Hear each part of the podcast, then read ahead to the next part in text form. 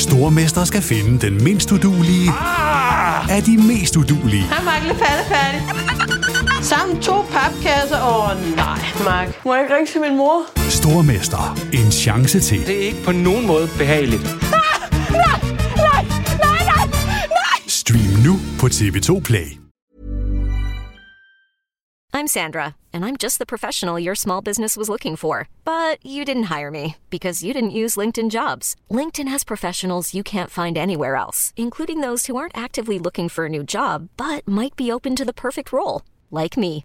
In a given month, over 70% of LinkedIn users don't visit other leading job sites. So if you're not looking on LinkedIn, you'll miss out on great candidates like Sandra. Start hiring professionals like a professional. Post your free job on linkedin.com/achieve slash achieve today. Planning for your next trip? Elevate your travel style with Quince. Quince has all the jet-setting essentials you'll want for your next getaway, like European linen, premium luggage options, buttery soft Italian leather bags, and so much more. And it's all priced at 50 to 80% less than similar brands. Plus, Quince only works with factories that use safe and ethical manufacturing practices. Pack your bags with high-quality essentials you'll be wearing for vacations to come with Quince. Go to quince.com slash trip for free shipping and 365-day returns. There's never been a faster or easier way to start your weight loss journey than with PlushCare. PlushCare accepts most insurance plans and gives you online access to board-certified physicians who can prescribe FDA-approved weight loss medications like Wigovi and Zepbound for those who qualify. Take charge of your health and speak with a board-certified physician about a weight loss plan that's right for you. Get started today at plushcare.com slash weight loss. That's plushcare.com slash weight loss. plushcare.com slash weight loss. Velkommen til TV2 Sports NBA-podcast. God fornøjelse. Ja, han Du så færdig et godt blok? Endnu et skrald! Altså! Monsterdunk ind igennem midten. Sikke et spil! De første syv dage af den genoptagede NBA-sæson har på ingen måder skuffet. Vi har fået tætte kampe, buzzer beaters, store overraskelser, lækre højdepunkter og fremragende underholdning. Ikke ret meget er endnu afgjort, så der er stadig masser af grund til at følge med de næste ni dage, inden vi kommer til de mulige play-in-kampe og derefter NBA-slutspillet 2020. I dagens podcast ser vi nærmere på de første resultater fra NBA-boblen, hvor vi indtil videre har fået hele 37 kampe. Torsdag den 6. august 2020. Velkommen indenfor i TV2 Sports NBA-podcast. Det er i dag en uge siden, vi fik genoptaget NBA-sæsonen 1920. Vi har som nævnt fået 37 af de planlagte 88 grundspilskampe i NBA-boblen i Orlando, hvor der for tredje uge i træk ikke er nogen, der er blevet testet positiv for coronavirus. Så der er altså noget, der fungerer sundhedsmæssigt. Lover det godt for NBA-sæsonen. Underholdningsmæssigt har ligaen ikke mistet noget siden marts, og resultatmæssigt, ja, det er blandt andet det, som vi skal tale om i dagens NBA-podcast. Mit navn er Christoffer Vestrup, og i anledning af David Robinsons 55 års fødselsdag i dag, vil jeg lige gøre honør og byde velkommen til admiralen Peter Wang, der joiner mig i podcasten her i dag. Hej Peter, tak fordi du vil være med. Admiralen. The Admiral, David Den, Robinson. den, synes jeg, den synes jeg, du skal holde fast i. Admiral Peter, det kan jeg godt lide. Øh, du, du får en, øh, et, et honør herfra. Nu kan du ikke se mig, men jeg laver det, det, det pæneste honør, jeg kan. Og så vil jeg bare lige sige, 343 tests siden 29. juli. Yes. Ingen positiv. Tre uger i træk. Boblen holder. Ja, det er altså, øh, alle andre sportsgrene står bare og kigger ind mod den her boble og tænker, bare det var mig. Du, du, du, du, du. Og, og det er det ikke. Det er kun NBA, der kan finde ud af det her. Vi har nu set øh, næsten halvdelen af de planlagte grundspilskampe i boblen i Orlando. Det er altså et øh, ret hæftigt program, som NBA disker op med. Det går forholdsvis hurtigt.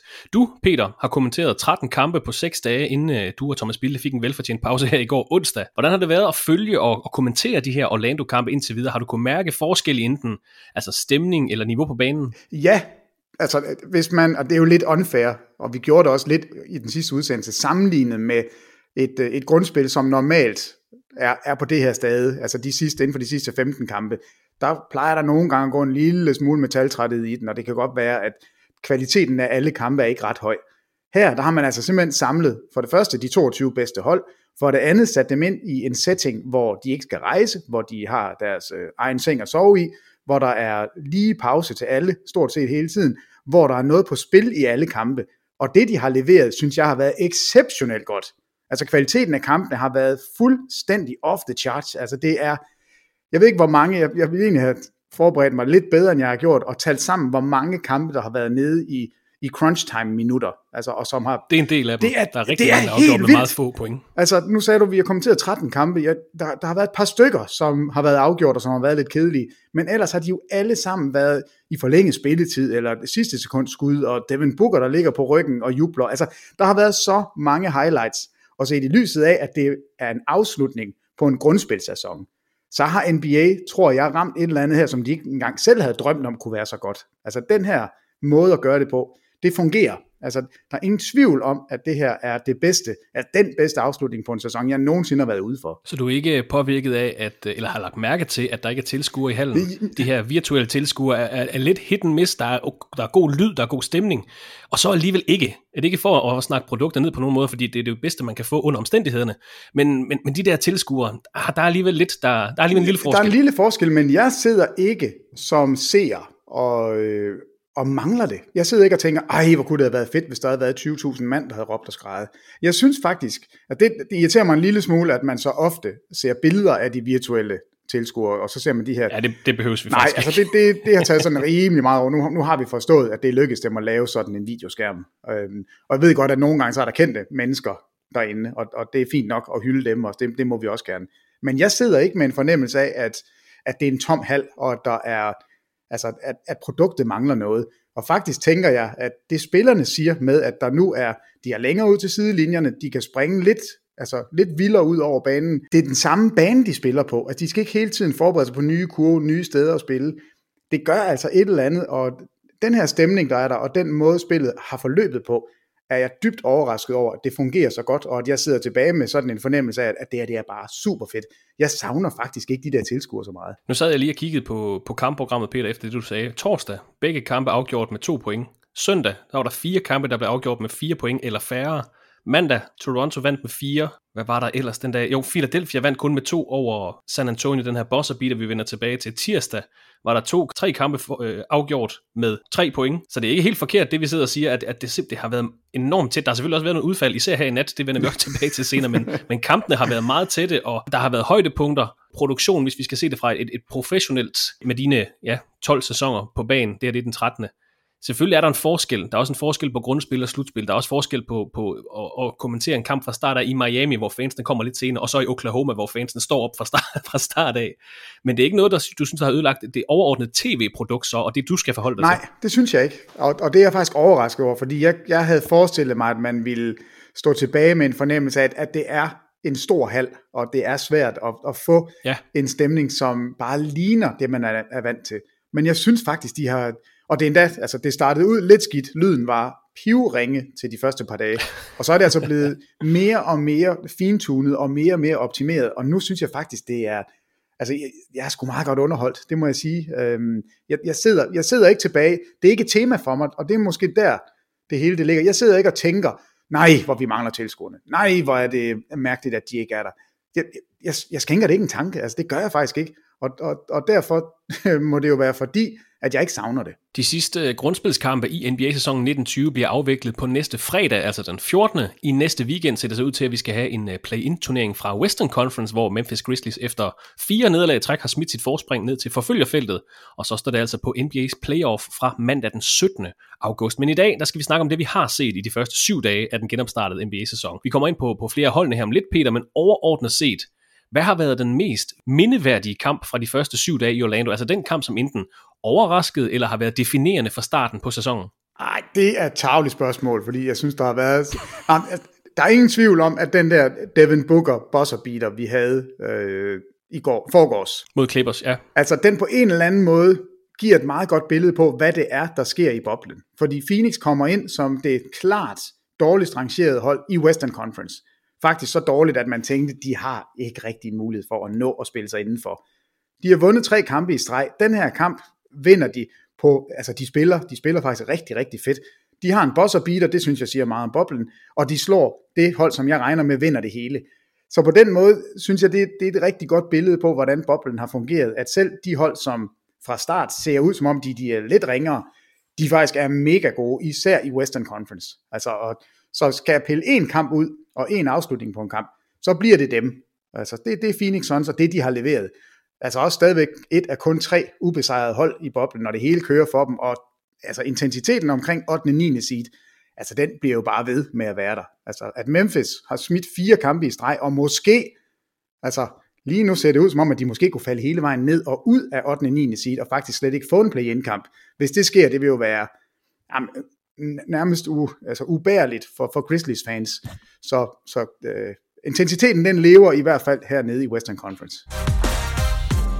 Alle 22 mandskaber i Orlando har nu spillet tre af deres otte sidningskampe, som NBA kalder det. Otte af holdene har spillet fire af deres otte kampe, og efter den første uge er der stadig tre hold, som Peter også er inde på, der endnu ikke har prøvet at vinde i boblen i Orlando. Washington Wizards er 0-4, Memphis Grizzlies er 0-4, og Sacramento Kings er 0-3. Der er måske et oplagt svar til det her spørgsmål, Peter, men er du overrasket over, at Wizards, Grizzlies og Kings er, er 0-4, 0-4 og 0-3? Altså de fleste regnede med, at Wizards vil få det svært. De er uden Bradley Beal, de er uden Davis Bertrand, de har tabt til Phoenix, Brooklyn, Indiana og så Philadelphia her i nat. Sacramento Kings har tabt til San Antonio, til Orlando Magic og til Dallas Mavericks efter overtid, mens, ja, som du også er inde på, 8. pladsen i Western Conference, Memphis Grizzlies, de har tabt til Portland efter overtid, til San Antonio, til New Orleans og så til Utah Jazz her i nat efter en kamp, hvor de faktisk var foran med 13 point i starten af tredje kvartal. Men er du overrasket over de her tre hold? Øh, ja og nej.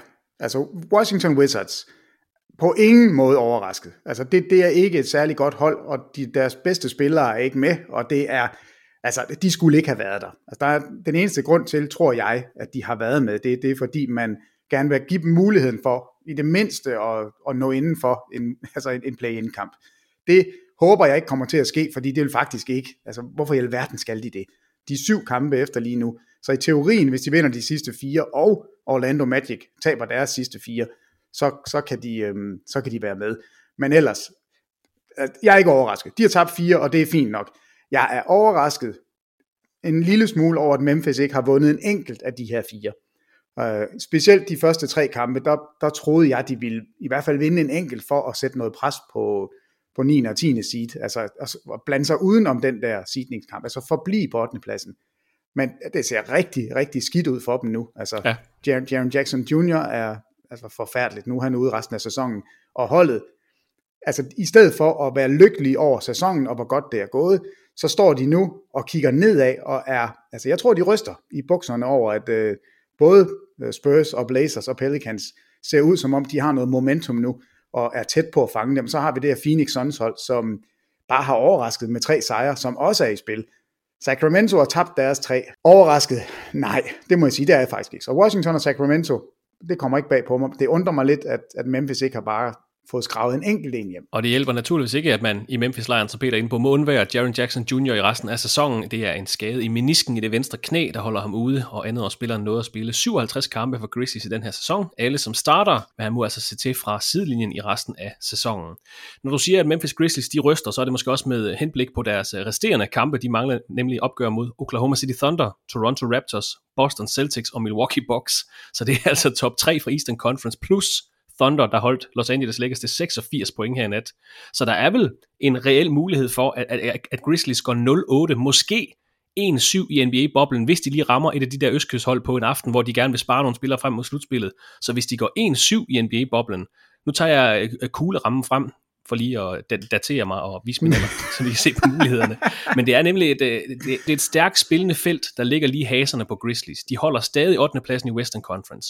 På 9. pladsen, der har vi Portland Trailblazers. Indtil videre de 2-1 i boblen, de har vundet over Memphis og Houston, og så tabte de til Boston Celtics.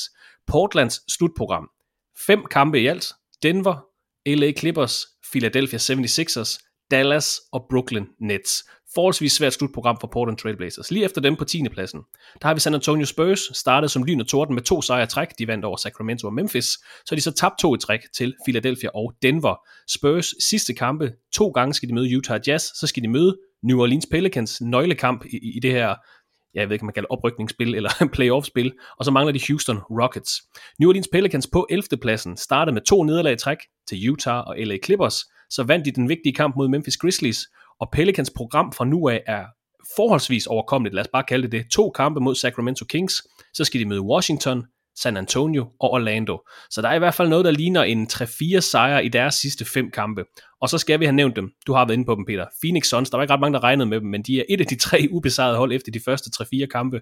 Og kronen på værket, det her 117-115 sejr over Los Angeles Clippers her i tirsdags, blev afgjort af et uh, mere end contested skud fra, fra Devin Booker. Suns er vel en af de store vindere efter de første syv dage af den genoptagede NBA-sæson her i slutningen af podcasten. Der beder jeg dig om at, at komme med de store vinder og de store tabere fra de første uger, og, og Phoenix Suns er vel en af dem. Jamen helt sikkert, og det, jeg ved godt, det lyder som om det er tusind år siden, men da den her sæson startede tilbage i oktober, der var det jo altså også Phoenix, der var den helt store øh, vinder til at begynde med. De gik, yes. tror nok, de var 7-3 eller 7-4 efter de første 10-11 kampe, og lå i toppen af Western Conference, og vi sad jo begge to og talte om, at har vi fuldstændig fejlvurderet det Phoenix-hold? Er de bare mega gode? Er Aaron Baines den bedste center nogensinde? Og ham med Devin Booker bliver en topscorer i ligaen. Altså, der var rigtig mange ting, der spillede for dem. Så kommer alt det her med DeAndre Ayton, der sad ude 25 kampe, øh, og, og sæsonen den gik sådan lidt ned ad bakke, og så glemte vi dem. Vi havde sådan lidt, ej hvor er de ring, altså de, de hører ikke til nogen steder. igen, igen, igen. Ja, og så var det sådan lidt, okay, de kommer med indenfor i boblen, fordi at det, altså, de har en teoretisk mulighed for at komme indenfor, derfor skal de selvfølgelig være der, men vi laver dem jo ikke nogen chancer. Så har de simpelthen spillet så forfriskende, og så fint og flot, og vundet tre kampe, og nu er de, altså de kan jo selvfølgelig selv afgøre det. Hvis de bliver ved med at vinde, så kan de komme indenfor til en, øh, en play-in-kamp. Det er der ingen, altså det, det kan jeg godt love dig, ingen havde regnet med, at Phoenix var med i det spil. Øhm, så, så lige nu står de som vinder. Men det kampprogram, du nævner, altså det, det er nemt nok at, at sige, at det er et svært, eller et, et nemt program, men hvis man skal møde top 3 i Eastern Conference, så kommer det jo helt vildt meget an på, hvornår man møder dem. Yes. Altså, fordi Milwaukee, de kigger stadigvæk over på Lakers, og, og tænker, vi vil have første seed, eller det går jeg i hvert fald ud fra, at de gør. De er to kampe foran Lakers, men ellers er der ikke noget at spille for, de kan ikke smide førstepladsen. Toronto Raptors, de kan ikke fange Milwaukee, og de kan ikke blive fanget af Boston. De her, kan heller ikke falde under Clippers. Altså, så skal de i hvert fald tabe alle, så skal de tabe alle fire, nej, alle fem kampe, så kan, så kan Clippers overhale dem, hvis de vinder resten af deres program, altså over for Western Conference.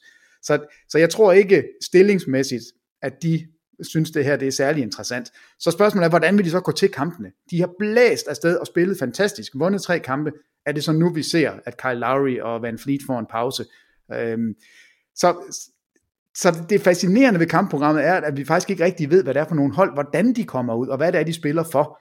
Så, så det, det er svært at sige, at, at nogle hold er store favoritter, før man ved, hvem der kommer på banen. Øhm, men hvis man spiller mod Washington, var, var, var, det, var det Pelicans, der havde dem? På nær Washington. der, den, den ser ikke ud, som om den er så svær. For jeg vil sige, et Brooklyn-mandskab, som ikke har nogen spillere til rådighed, de spiller jo også øh, med house money, og, og har virkelig, altså egentlig spillet meget godt, de er bare underbemandet. Deres, deres hold er ikke ret godt, de mangler for meget, men det er ikke nogen nem modstander.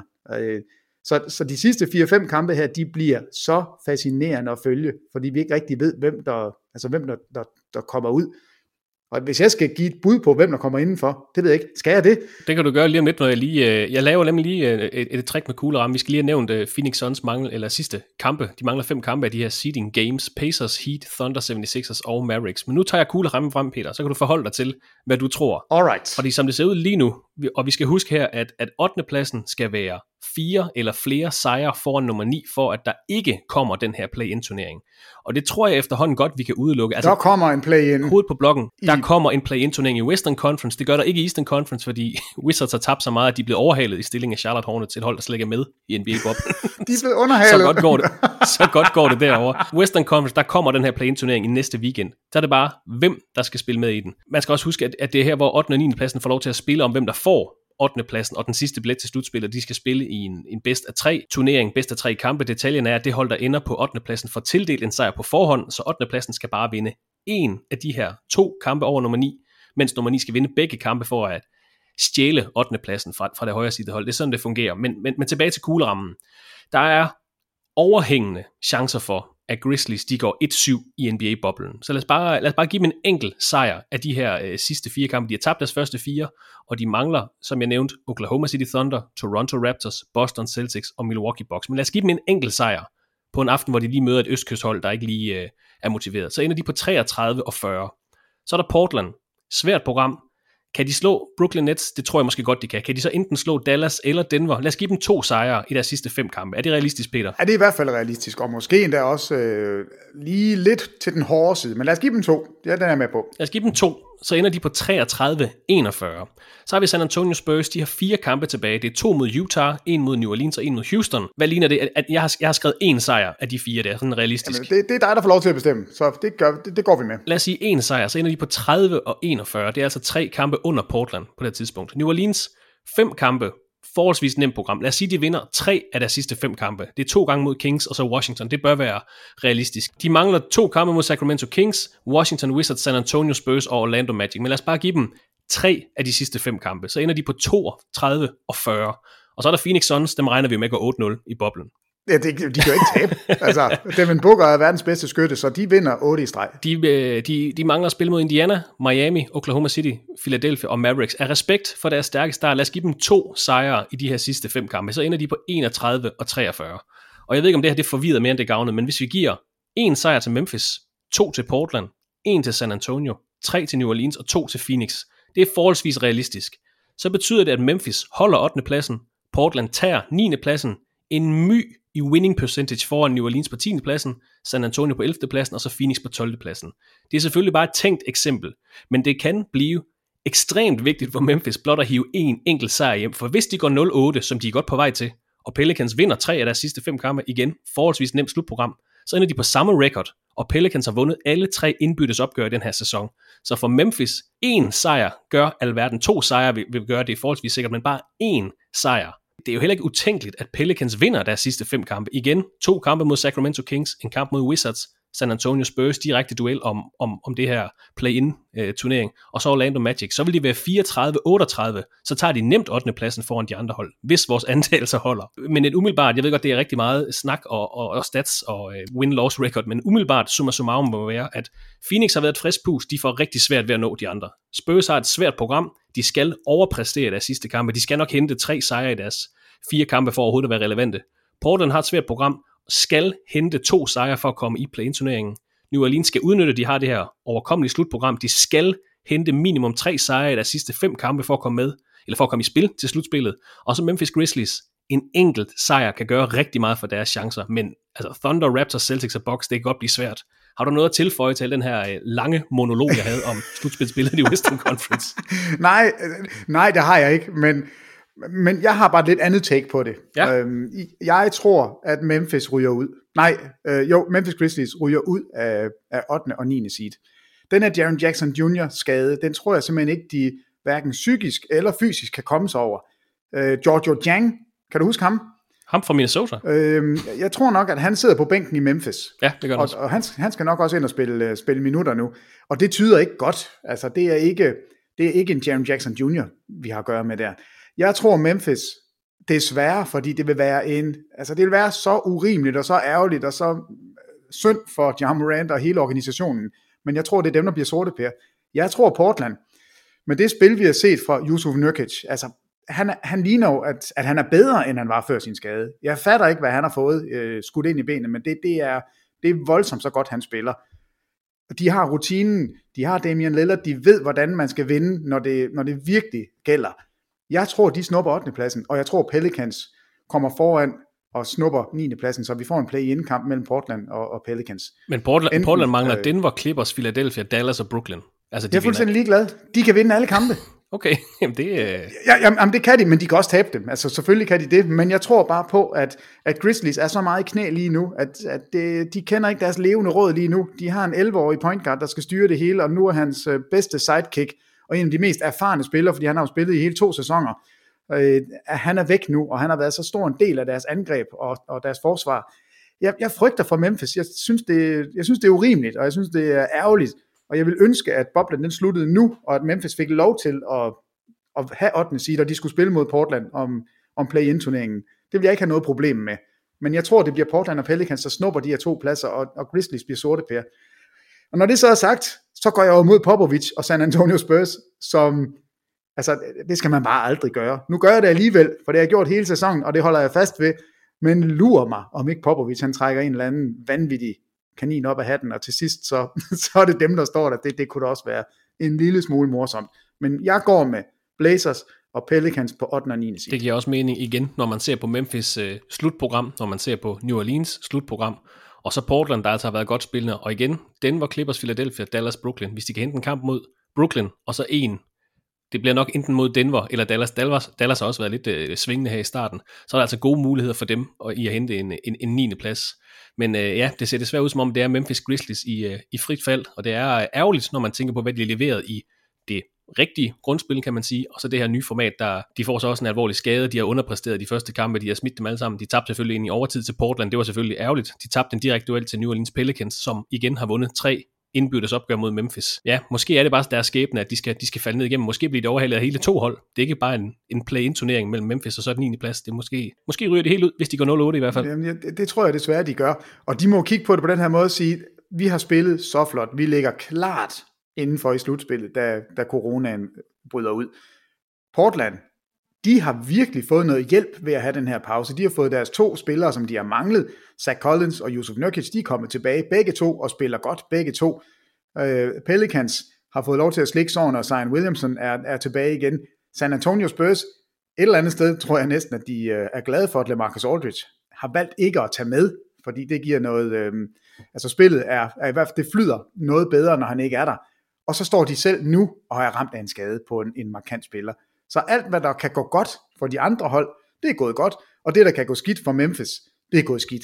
Så de må virkelig føle, at de har fået uh, ja, the short end of the stick. Altså, de, de er bare, det er ikke rimeligt, og det er møghammerende uheldigt, men det er en del af spillet, og, og det er, altså, jeg håber, de kan stå imod, jeg håber, at de får en play-in-kamp, men et eller andet sted, så ser jeg dem ikke som lige så stor en trussel på 8. pladsen, mod et Los Angeles Lakers hold, som jeg ser både Portland og Pelicans.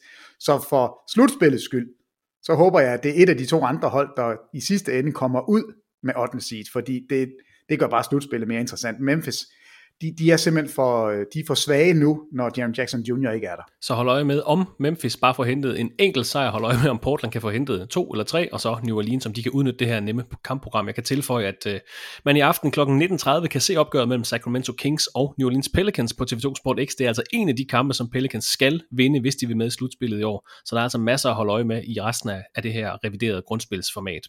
Nu fik vi nævnt, at Phoenix Suns var et af de tre ubesejrede hold efter de første 3-4 kampe til hver mandskab. De to andre ubesejret hold finder vi i slutspilsbilledet i Eastern Conference.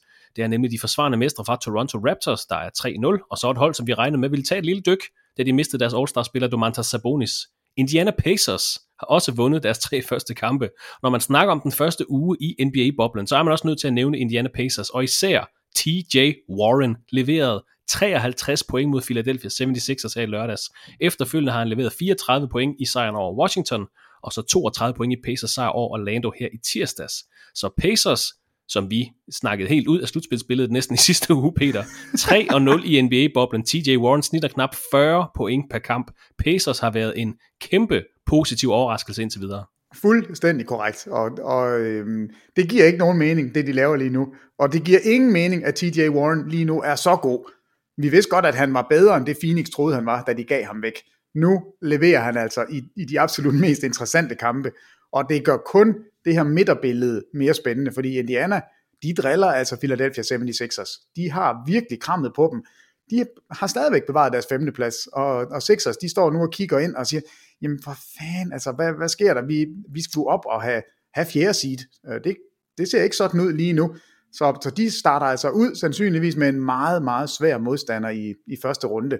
Og det tror jeg ikke, Philadelphia havde, havde håbet på, men, men sådan bliver det. Og du tror ikke, de ville lukrere på faktisk at få den der 6. plads, så det er Boston i første runde, og så vinderen af anden og ja, hvad bliver det, syvende pladsen i anden runde, så de slipper fra Milwaukee i anden runde. Altså, det, jeg tror ikke, de tænker til anden runde lige nu. Jeg tror, at Brett Brown, han godt ved, at, at det trænersæde, det er så rygende varmt lige nu, at, øhm, at han i det mindste skal kunne forsvare sin stilling med at sige, at vi kom der ud af første runde. Jeg tror ikke, han tør tænke på anden runde lige nu.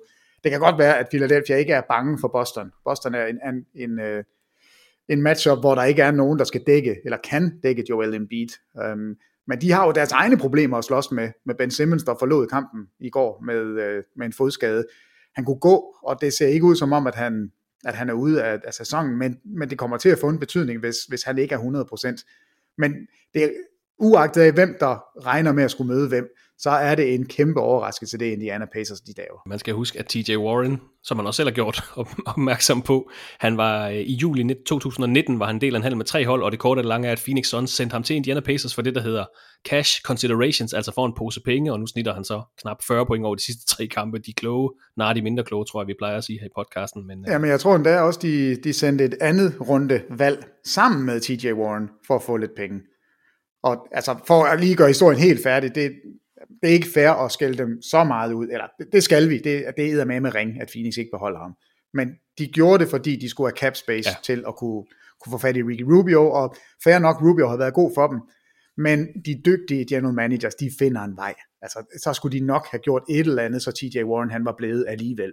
Så du har ret, det er de kloge, der er de mindre kloge, og lige nu, der er, altså Suns ser bare ikke særlig kloge ud. Og så har vi også fået svar på et af vores store spørgsmål fra sidste uge, Peter. Victor Oladipo spiller for Indiana i boblen. Han har været med i to af Pacers tre kampe, har været hederlig, lad os bare kalde ham det. Vi troede ikke så meget på Pacers i sidste uge.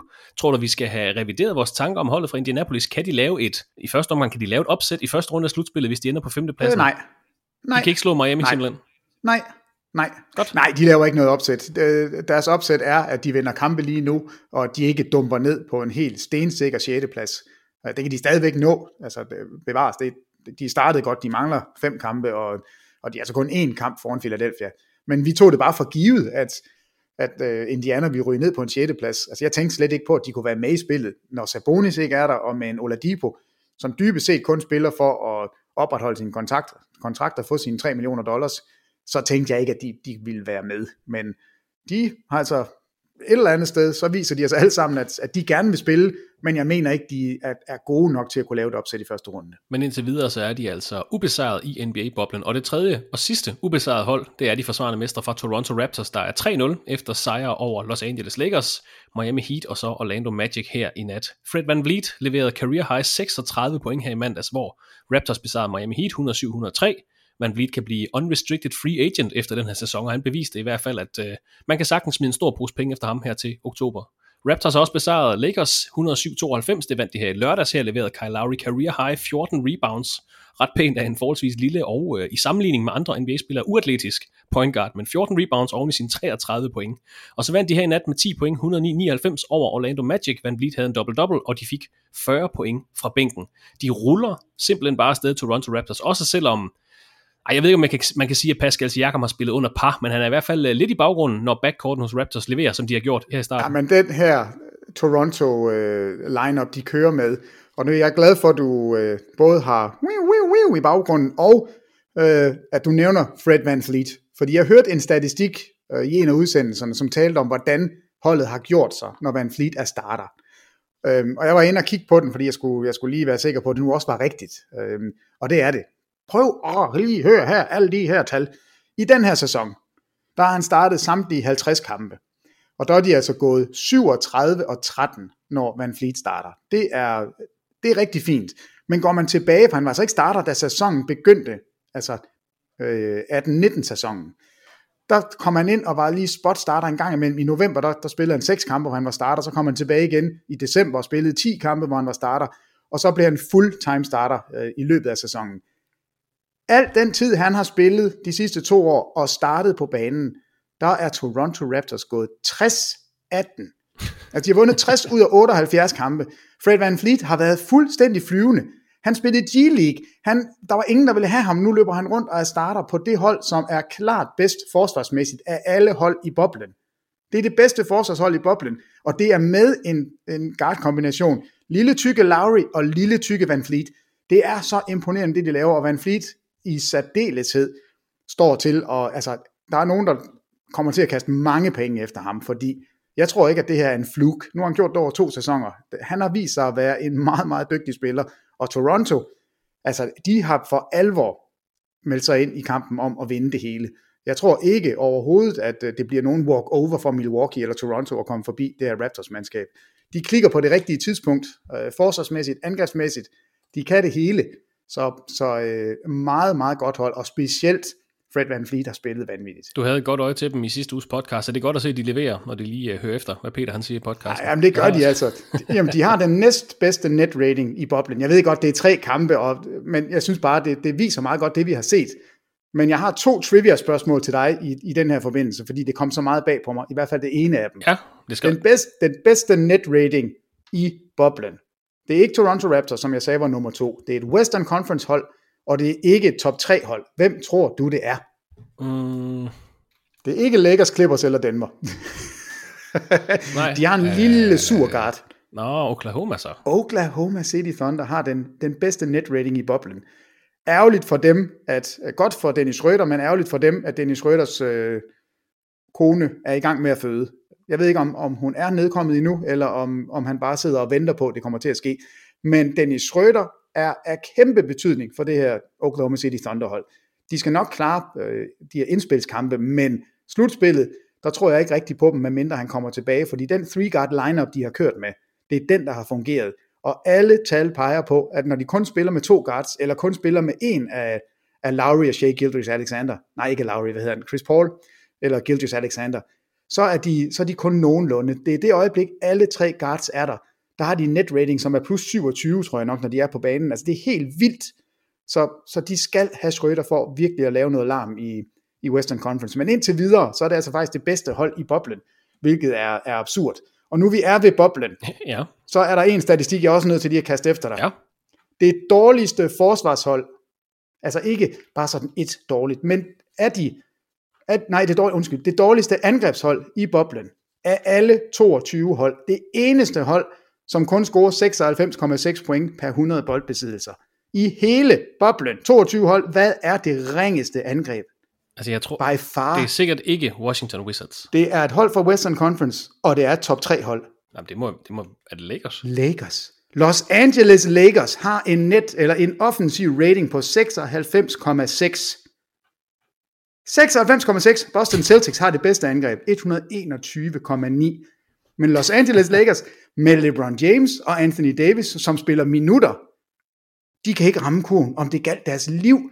Dion Waiters løber rundt og siger, jeg skal nok finde mit skud, det skal nok blive fint, det skal nok komme i på et tidspunkt. Jeg ved ikke, hvad J.R. Smith han laver, men, men det her hold, altså angrebsmæssigt ligner det simpelthen noget, der er løgn. De kan ikke score, og, og, og jeg, jeg går stadigvæk med, at, at Clippers er et langt bedre fungerende hold, og står meget, meget stærkere, inden vi når ind i slutspillet. Og det er også derfor, jeg vil have, at de i første runde, Lakers altså, møder en modstander, som faktisk kan yde dem modstand.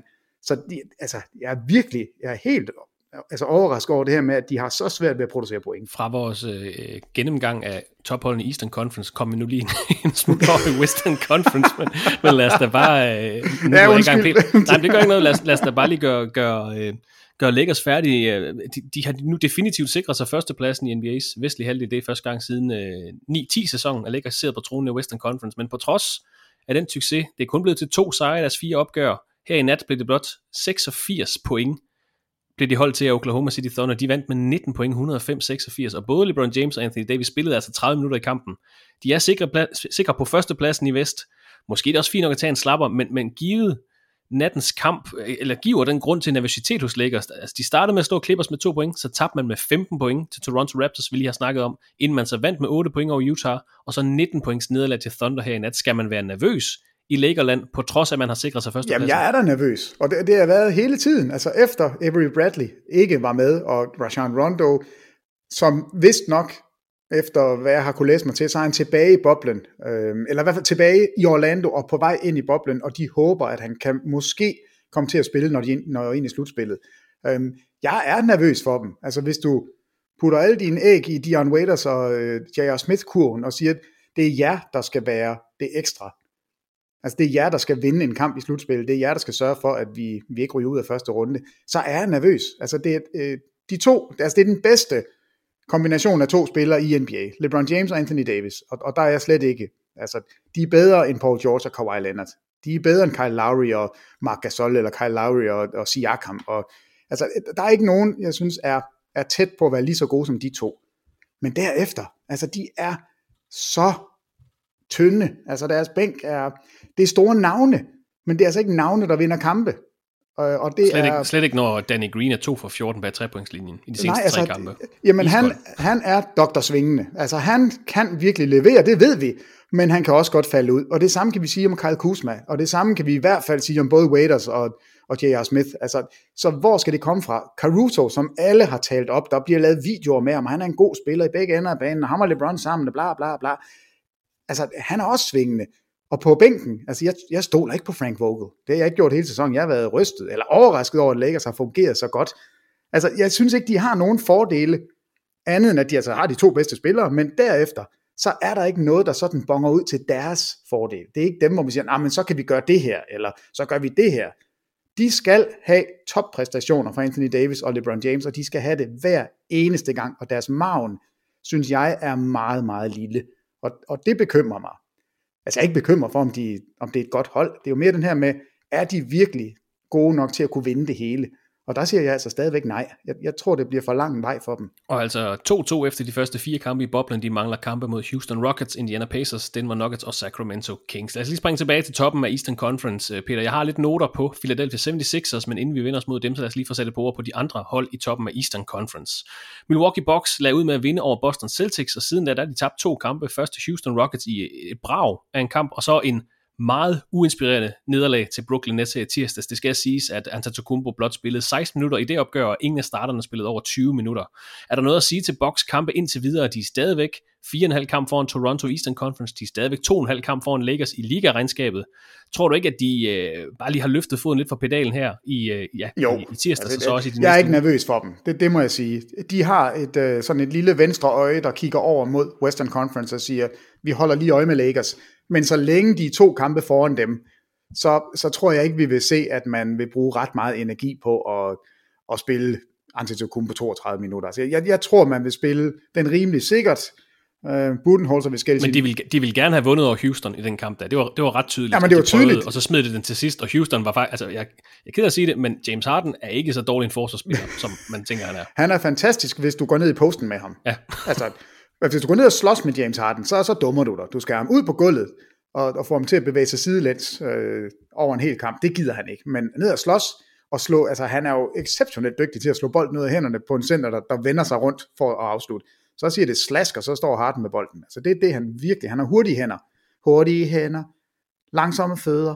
Altså han er stærk. Altså det er han. Så, så man skal spille ham rigtigt, og der synes jeg, man dummer sig, hvis man putter ham ned i posten.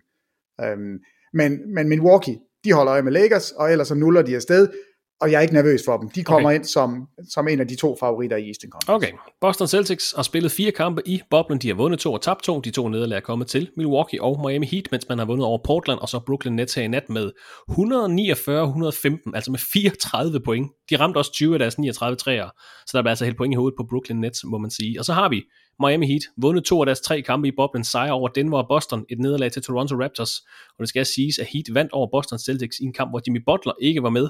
Butler meldes også ud af top, øh, torsdagens opgør mod Milwaukee Bucks med en mindre fodskade. Og så det sidste hold fra øh, toppen af Eastern Conference, jeg synes, vi skal have nævnt, dit jokerhold, Peter, og med rette, Philadelphia 76ers, tabte deres første kamp mod Indiana Pacers, så vandt de med to point over San Antonio Spurs i mandags i en kamp, hvor jamen 76ers var foran med 12 point efter tre kvarter. Spurs kom tilbage, fik hentet forspringet, var selv foran indtil 7 sekunder før tid, hvor upåagtet Shake Milton sætter en træer, bragte 76ers foran 132-130, som blev kampens resultat. I nat vandt de med 9 point over Washington Wizards, anført af Joel Embiid, der leverede 30 point. Og i sidste uge, der præsenterede du dem som det store jokerhold. Et hold, der var meget svært at blive klog på. Og den her Spurs-kamp, som de ender med at vinde på en, på en boss beater, det er et meget godt eksempel på det. De får heden sejr i land til sidst, men efter en kamp, hvor Ben Simmons fejler ud i slutningen af fjerde kvartal med, jeg mener det var 8 point og 5 assists, hvor Joel Embiid hiver en rebound ned i de første to quarters, og i en kamp, altså Spurs vinder rebound-duellen på trods af, at 76ers er så meget større.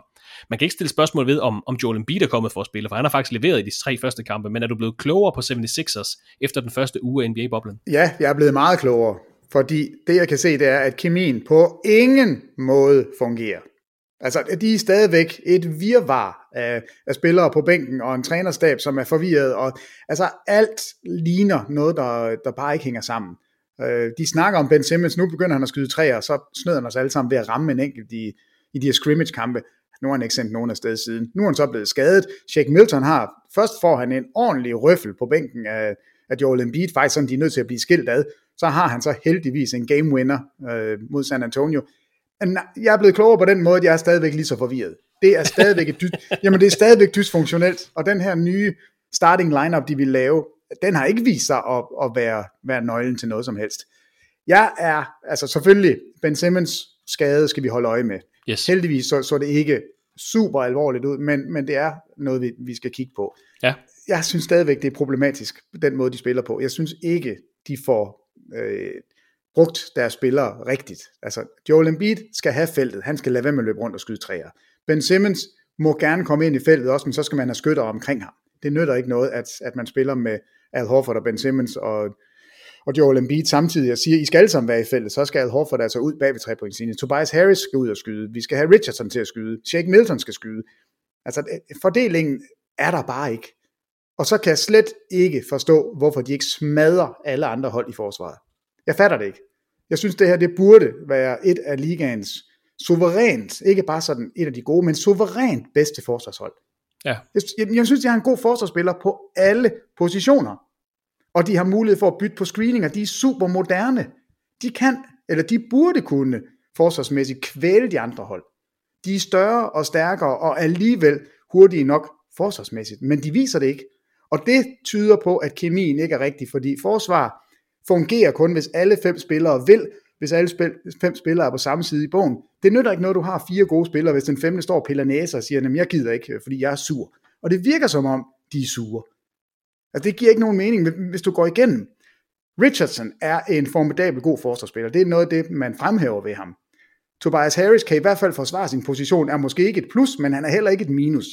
Ben Simmons er All-NBA Defensive Player. Joel Embiid er All-NBA Defensive Player.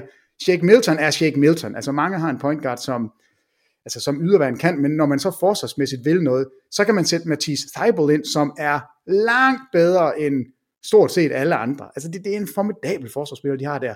Al Horford er kendt for sit forsvar, fordi han er klog. sige, Al Horford kan komme fra bænken også. Så det. Ja, altså hvorfor, hvorfor fanden smadrer de ikke de andre hold altså, i forsvaret? Det tror jeg... Jeg kan, ikke huske, jeg kan ikke huske, hvad det er for en NBA-legende, der har sagt noget med, at altså, forsvarsspil er 80% vilje. Altså et, altså et eller andet med, at det handler virkelig meget om ens indstilling til det. Det er ikke bare, at det kommer ikke naturligt, det handler om, at du vil det. Og det er meget godt i tråd med det, du siger, at øh, der er noget galt holdåndsmæssigt. Ja, og, altså, og nu kom de med det der lidt friske pust og sagde, nu laver vi starting lineup om, nu, nu prøver vi noget, som var det, der, der skulle vække holdet. Altså, det var nu, de havde en chance for at sige, vi redefinerer os selv. Det er et lidt mærkeligt tidspunkt at gøre det på, men det gør vi, og nu skal I bare se her. Deres defensive rating er 114,1 i boblen. Det er 15 ud af 22 hold. De er lige en, en snas bedre end, end Houston Rockets. Altså, det, det her hold skulle ligge i toppen. Det er Toronto og Oklahoma og, og Lakers og Clippers og Pelicans, der forsvarsmæssigt ligger i toppen. Det her hold, det burde være et af de bedste forsvarshold. Altså, jeg, jeg forstår ikke, at de ikke kan, kan sætte sig på, på forsvaret. Altså, det, det, undrer mig, fordi jeg synes, de har spillerne til rådighed.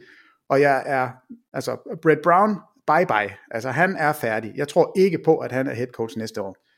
Øh, så i stedet for at bryde Simmons og Embiid op, så tror jeg, man siger en ny head coach, og så håber man på, at man kan lave et Golden State nummer og sige Mark Jackson ud, Steve Kerr ind, så er det hele, så fungerer det hele, fordi brækkerne, de er der.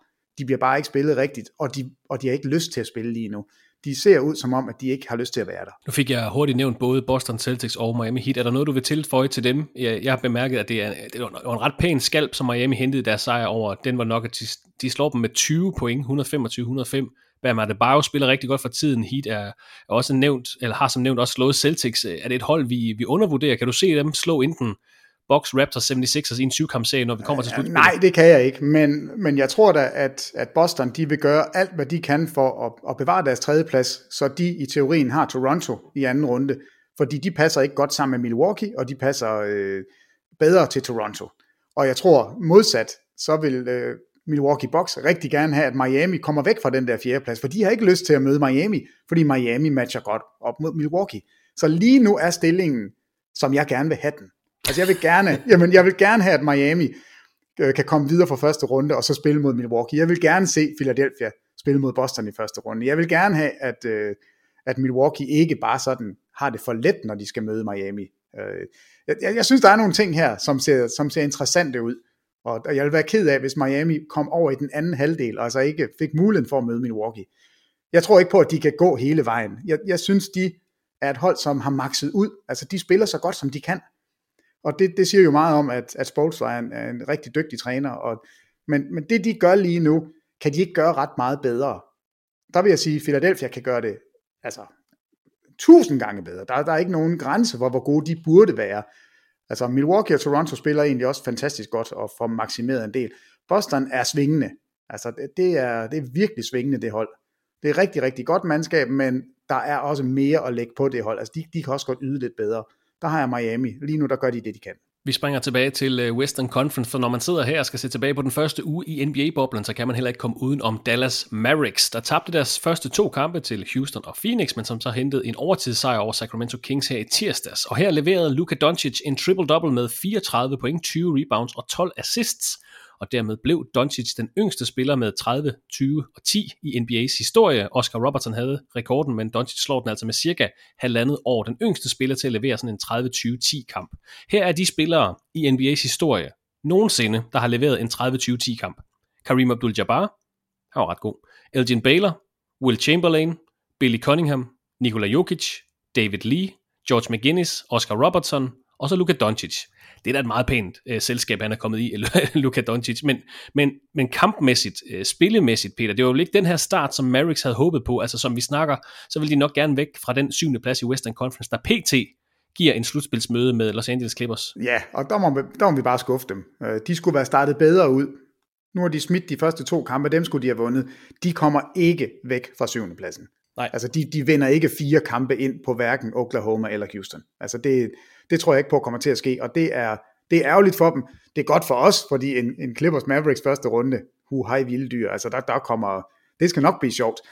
Øhm, men Luka Doncic, altså, hvordan får han 20 rebounds? Hvordan fanden får han 20 rebounds? Det forstår jeg ikke.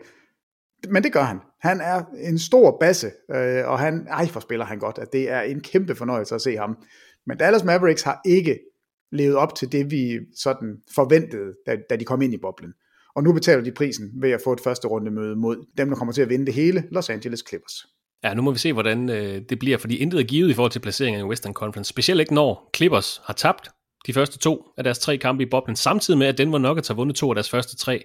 Og jeg synes faktisk også, at man er nødt til at nævne Denver Nuggets, når man ser tilbage på den første uge i NBA-boblen. Der var det store nederlag til Miami Heat, men siden da har de besejret Oklahoma City Thunder efter overtid, det skal siges 121-113, og så San Antonio Spurs 132-126. Nikola Jokic havde en triple-double mod Oklahoma City, havde en double-double mod San Antonio, han bliver af Greg Popovich kaldt en reinkarnation af Larry Bird og Moses Malone. Det kan jeg egentlig, det kan jeg egentlig godt lide. Han er dog øh, 4 for 15 bag trepointslinjen indtil videre, så måske er det mere Moses Malone øh, lige for tiden. Øh, de må klare sig uden Jamal Murray. Han har ikke spillet for dem i NBA-boblen endnu, så det er Monte Morris, der er den startende point guard for Nuggets. Men Michael Porter Jr. har virkelig leveret for dem indtil videre. I de sidste to kampe er det blevet til 30 point og 15 rebounds, og 37 point og 12 rebounds. Og i de to kampe, der skyder Porter Jr. 66,4% for gulvet, 61,2% bag trepointslinjen og 87,5% fra straffekastlinjen. Denver bliver vel øh, kun bedre i den næste tid, når man får Murray tilbage, og med Porter Juniors udvikling, og at man har bold-bold i kulissen, ikke bold-bold i kulissen, det lyder lidt, det lyder forkert. Det, den, den, den, tager, den tager jeg ikke Man har bold-bold på bænken. Det betyder vel, øh, at, at de kun bliver bedre, som øh, det her grundspil skrider frem, og de bliver stærkere i slutspillet. Jamen altså, øh, nu havde jeg, jeg skulle lave sådan en, øh, hvad skal der ske, for at Denver kan gøre det godt i boblen? Altså komme med tre udsagn. Og det ene udsagn, det var, giv Michael Porter Jr. minutter. I den kamp, hvor jeg sagde det, der, der leverede han så ikke så godt, men siden da, de to kampe, du selv nævner her, det er jo ikke på en, en lille volumen af de her trepointsprocenter ligger.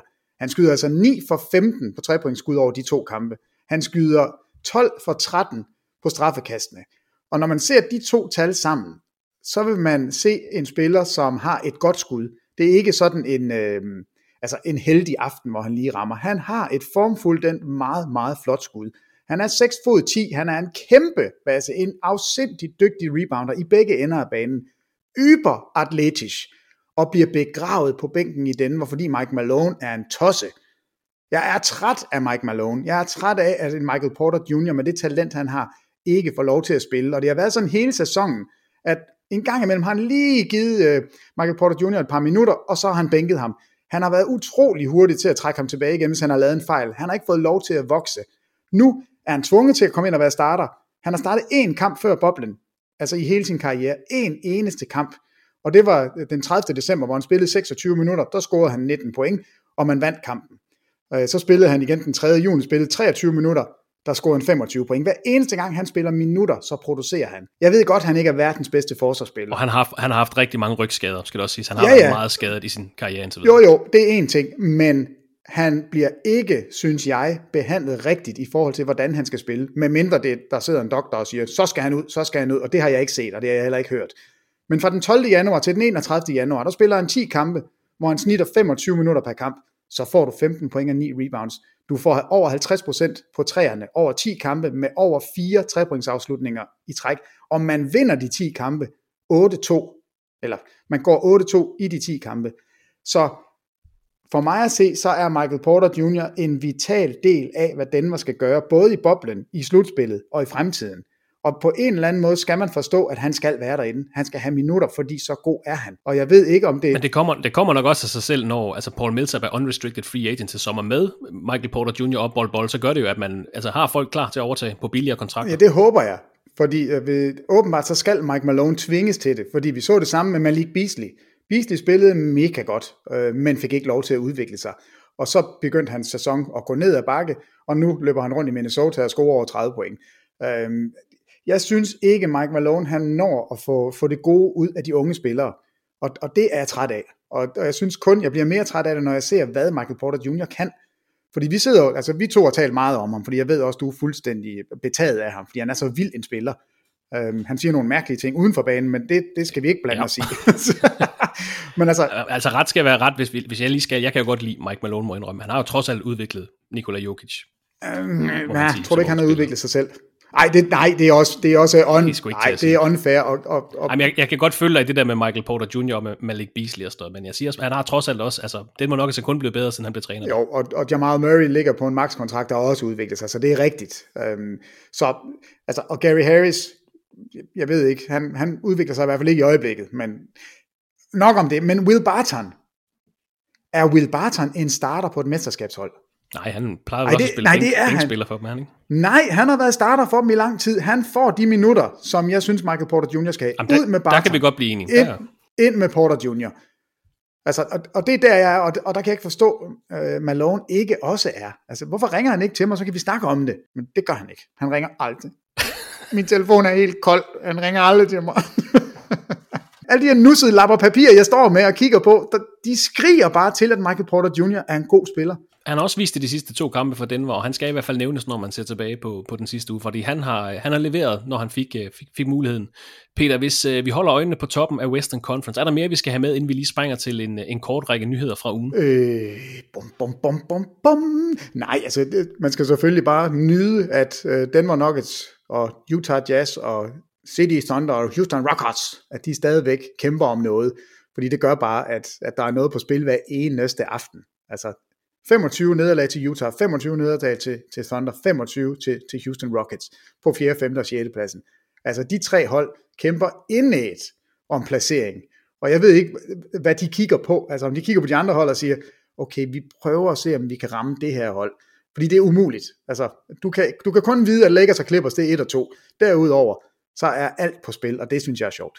Hvis vi her til sidst skal forsøge at udnævne nogle øh, vinder af den første uge, nogle skuffelser, hvordan skal vi så inddele det? Vi har snakket om, altså Michael Porter Jr. er en vinder, Luka Doncic er en vinder, øhm, holdmæssigt, spillemæssigt, øh, Jason Tatums øh, frisør er en vinder, han, han blev klippet efter kamp 1, hvor han var forfærdelig, så har han været rigtig god siden. Der gik han ikke to, to for 18 jo, i den han var kamp? Helt, det var... han var helt væk i den første kamp på Boston Celtics. Siden han er, er han været ganske god. Så Jason Tatums frisør vinder af den første uge. ja, det, det kan vi godt sige. Han er en fin vinder. det er åndssvagt, men ja. Men ellers så, altså, du nævnte Memphis Grizzlies er, er øh, det ser skidt ud for dem, så de er nogle, øh, jeg vil ikke kalde dem taber, det er så, det er så stærkt under nogle skuffelser efter den første uge. Phoenix Suns, store vinder, Indiana Pacers, store vinder, TJ Warren selvfølgelig. Er der andre, vi skal have nævnt, hvis vi skal lave et lille, lille oversigt? Øh, altså sådan er hold. der, der, det bestemmer du selv. Hold eller spiller eller nej, træner? Altså, eller? Vi, nej, ikke nogen, som vi ikke har nævnt. Jeg, jeg synes egentlig, at, at det er vi kommet meget godt forbi. Øhm, jeg synes næsten, det er sjovere at tale om taberne, men det har vi også gjort. Altså Memphis er jo, er, er jo taber, det er ikke deres skyld, men, men de er en taber lige nu, og Sacramento har heller ikke gjort det godt. Men nej, jeg synes, vi har ramt det meget godt. Hvis vi lige skal have nogle nyheder her til sidst. Vi nævnte tidligere, at uh, Jaron Jackson Jr. er ude for sæsonen med en skade. Han er desværre ikke den eneste, der er blevet hårdt ramt i den seneste uge, fordi Jonathan Isaac fra Orlando Magic er blevet skadet igen, igen, igen. Denne gang er det et overrevet korsbånd i venstre knæ, der desværre betyder endnu en lang pause til tredjeårsspilleren, der blot nåede at spille 34 kampe for Magic i denne sæson. Og udover Isaac og Jaron Jackson Jr., så har Patrick Beverly, Ben Simmons, Goran Dragic og Aaron Gordon også pådraget sig småskader. Ingen af dem skulle dog være vildt alvorlige heldigvis. Krydser fingre for dem. Ben Simmons og Aaron Gordon har vi fået nyheder om. Det ser blot ud til at misse et par kampe, de to starter fra, øh, henholdsvis Philadelphia og Orlando.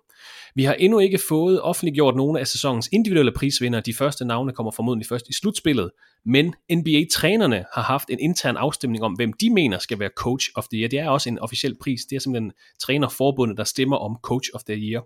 Og i år der gik den til øh, Mike Budenholzer fra Milwaukee Bucks og Billy Donovan fra Oklahoma City Thunder. Det er simpelthen en del pris. Og rygterne vil også vide, at øh, Nick Nurse fra Toronto Raptors manglede én stemme for han kan komme op og blive øh, på den delte første plads. Der er mange ombud i år til øh, Coach of the Year, Peter. Vi har snakket om den her pris en del gange i podcasten, men NBA's træner mener altså, det er Billy Donovan og Mike Budenholzer vel ikke helt ved siden af. Altså, Mike Budenholzer har taget det her hold og bare fortsat den... Øh den tendens, han startede sidste år, hvor de vandt 60 kampe, de er endnu bedre i år. Han har ligaens MVP, han er endnu bedre i år.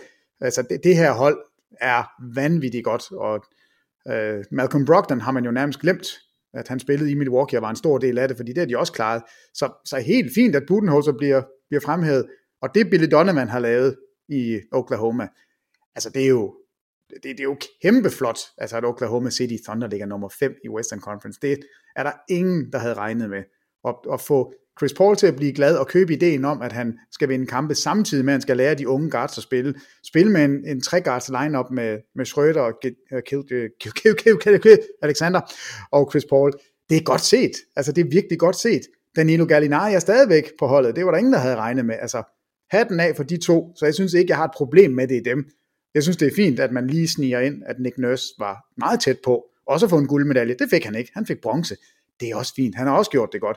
Der er mange, rigtig, rigtig mange ombud i år, og there can be only two, og det var så ja, dem. åbenbart.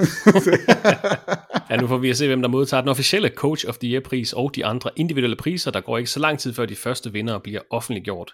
Det var egentlig, hvad jeg havde på programmet for i dag, Peter. Er der noget, vi skal have nævnt, inden vi lukker af for i dag? Har du flere fedtede sædler med, med noter og obskure ja, ja, ja, ja, ja. Jeg har Fedt. en rigtig fedtet seddel her, og det var, øhm, det var ikke noget, jeg selv havde opdaget. Jeg kan desværre ikke claime det, fordi det er den mest absurde statistik, jeg, jeg, jeg dykkede ind i i dag, eller fik okay. sendt til mig på, øh, på uh, Twitter. Okay, Ben McElmore. Ja. Han spiller Houston Rockets. Korrekt. Han har nu, efter den seneste spillede kamp, skudt 485 skud afsted i sæsonen 1920. Ja. Hvor mange skud har han skudt på mellemdistancen? Altså ikke en træer, og ikke et skud i feltet. Ud af 485? Ud af 485 skud. 20. 1. Og det kom i den seneste kamp. Han har skudt én gang. Han har skudt én gang. Det er fuldstændig sindssygt. 485 skud, og nu har han så ødelagt og en og skrev The Perfect Season, eller den, den, er, den, den er over. Et eneste skud på mellemdistancen. Det er, jeg synes, det er sådan helt... Jeg, jeg kan ikke forstå det. Altså, jeg, jeg sad og så kiggede jeg på den igen. Det er simpelthen løgn. Den er god nok. Ben McElmore, 485 skud, et medium range jump shot.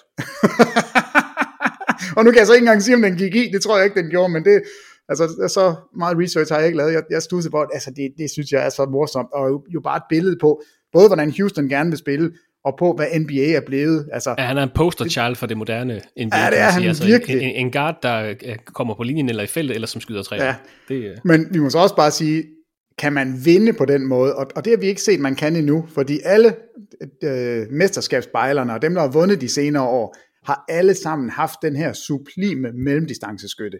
Altså Kawhi Leonard er vanvittig god. Det, det er lige præcis det skud, han laver. Kevin Durant kan lave det skud hver eneste dag i ugen. Altså LeBron James kan også gøre det. Um, så man skal altså åbenbart også lige huske, at mellemdistanceskud, det er ikke sådan noget, man ikke må tage. Man skal bare tage de rigtige, og det skal være de rigtige spillere, der tager det. Og Ben McElmore, han har i hvert fald fået, altså virkelig, han har fået det sing om, hvordan hans skud, det skal, det skal være i den her sæson.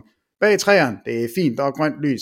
Lige så snart du kommer inden for træerne, så, så skal du altså løbe rigtig, rigtig hurtigt. Det er brændende gløder, du er på, så når du kommer ind i feltet, så er det okay igen. Der er ikke nogen mellemting der, men en ud af 485. Jeg ved, om han selv var øh, klar over det. Øh, jamen, det tror jeg. jeg, er sikker, jeg er sikker på, at det er sådan en, man... Sådan, flot kamp, nul skud derinde. Flot kamp, flot kamp, flot kamp. jeg håber, han har fået skæld ud for den her. Ligegyldigt om den er gået i eller ej. Inden vi smutter for dag, kan vi også lige nævne, at du altid kan finde en oversigt over ugens tv-kampe på sporttv2.dk-basketball og på Facebook-siden TV2 Basketball. Når vi kommer til den her play-in-turnering, der altså skal spilles i næste weekend den 15. 16. Øh, august, så er det bestemt også noget, vi satser på at kunne vise, men intet er givet før de sidste kampe er spillet, sådan er det, ser det i hvert fald ud lige nu. Så sørg for at holde dig opdateret, vi skal gøre, hvad vi kan for at informere om kampene, både i løbet af ugen og så i weekenden, og når vi kommer til slutspillet. Peter, har du mere? Nej, den, øh, det, jeg vil gerne slutte af med Ben McElmore. Det tror jeg først og eneste ja. gang, han bliver det sidste, der bliver sagt i den her podcast. Lad os nu se. Det, Nej, jeg har én ting. Vi har lovet ting før, som vi ikke kan holde. det, det vil du i hvert fald synes er sjovt, og hvis ikke, så kan man bare slukke. Men jeg, jeg skal også lige at skrive op, hvem det er, der har fået skader. Ja. Hvad tror du, jeg skrev ved Jonathan Isaac? Isaac? Der skrev du Austin Isaac. ja, altså Isaac Austin. Ja. Er det ikke mærkeligt? Jonathan Isaac er for mig Isaac Austin. Og det er det hver eneste gang, jeg skal skrive hans navn. Jeg fatter det simpelthen ikke. Jeg, jeg kan ikke få det ind i mit tykke hoved, at... ja, det synes jeg, den, den skulle vi lige have med. Det er jo utrolig væsentligt, ikke? Jo, hver gang jeg ja. skal skrive hans navn, der skriver jeg Jonathan Simmons. Så jeg har det... Øh, det er, jeg tror, det er en arbejdsskade. Isaac Austin vi, vi skal Simmons skal han hedde for nu af. Peter Wang, tak for din tid i dag. Rigtig god arbejdsløst i resten af ugen. Selv tak. Og tak til dig, der lyttede med her i TV2 Sports NBA podcast. Vi håber, at det var værd at lytte til, og at du finder vores podcast igen i næste uge.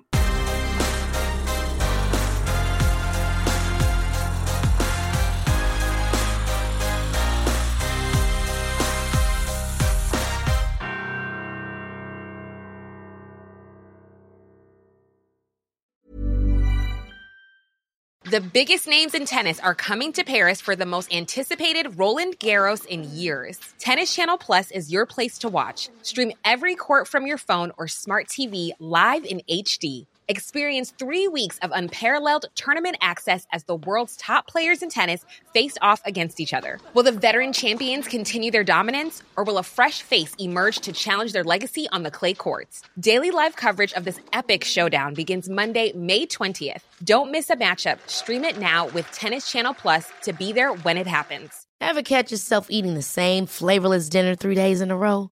Dreaming of something better? Well, HelloFresh is your guilt-free dream come true, baby. It's me, Kiki Palmer.